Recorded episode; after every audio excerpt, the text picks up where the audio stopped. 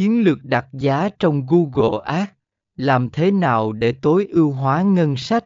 Phần 1 y giới thiệu A tầm quan trọng của chiến lược đặt giá trong quảng cáo Google khi nói đến quảng cáo trực tuyến.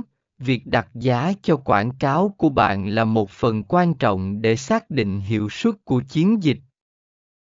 Điều này đặc biệt đúng khi bạn sử dụng google.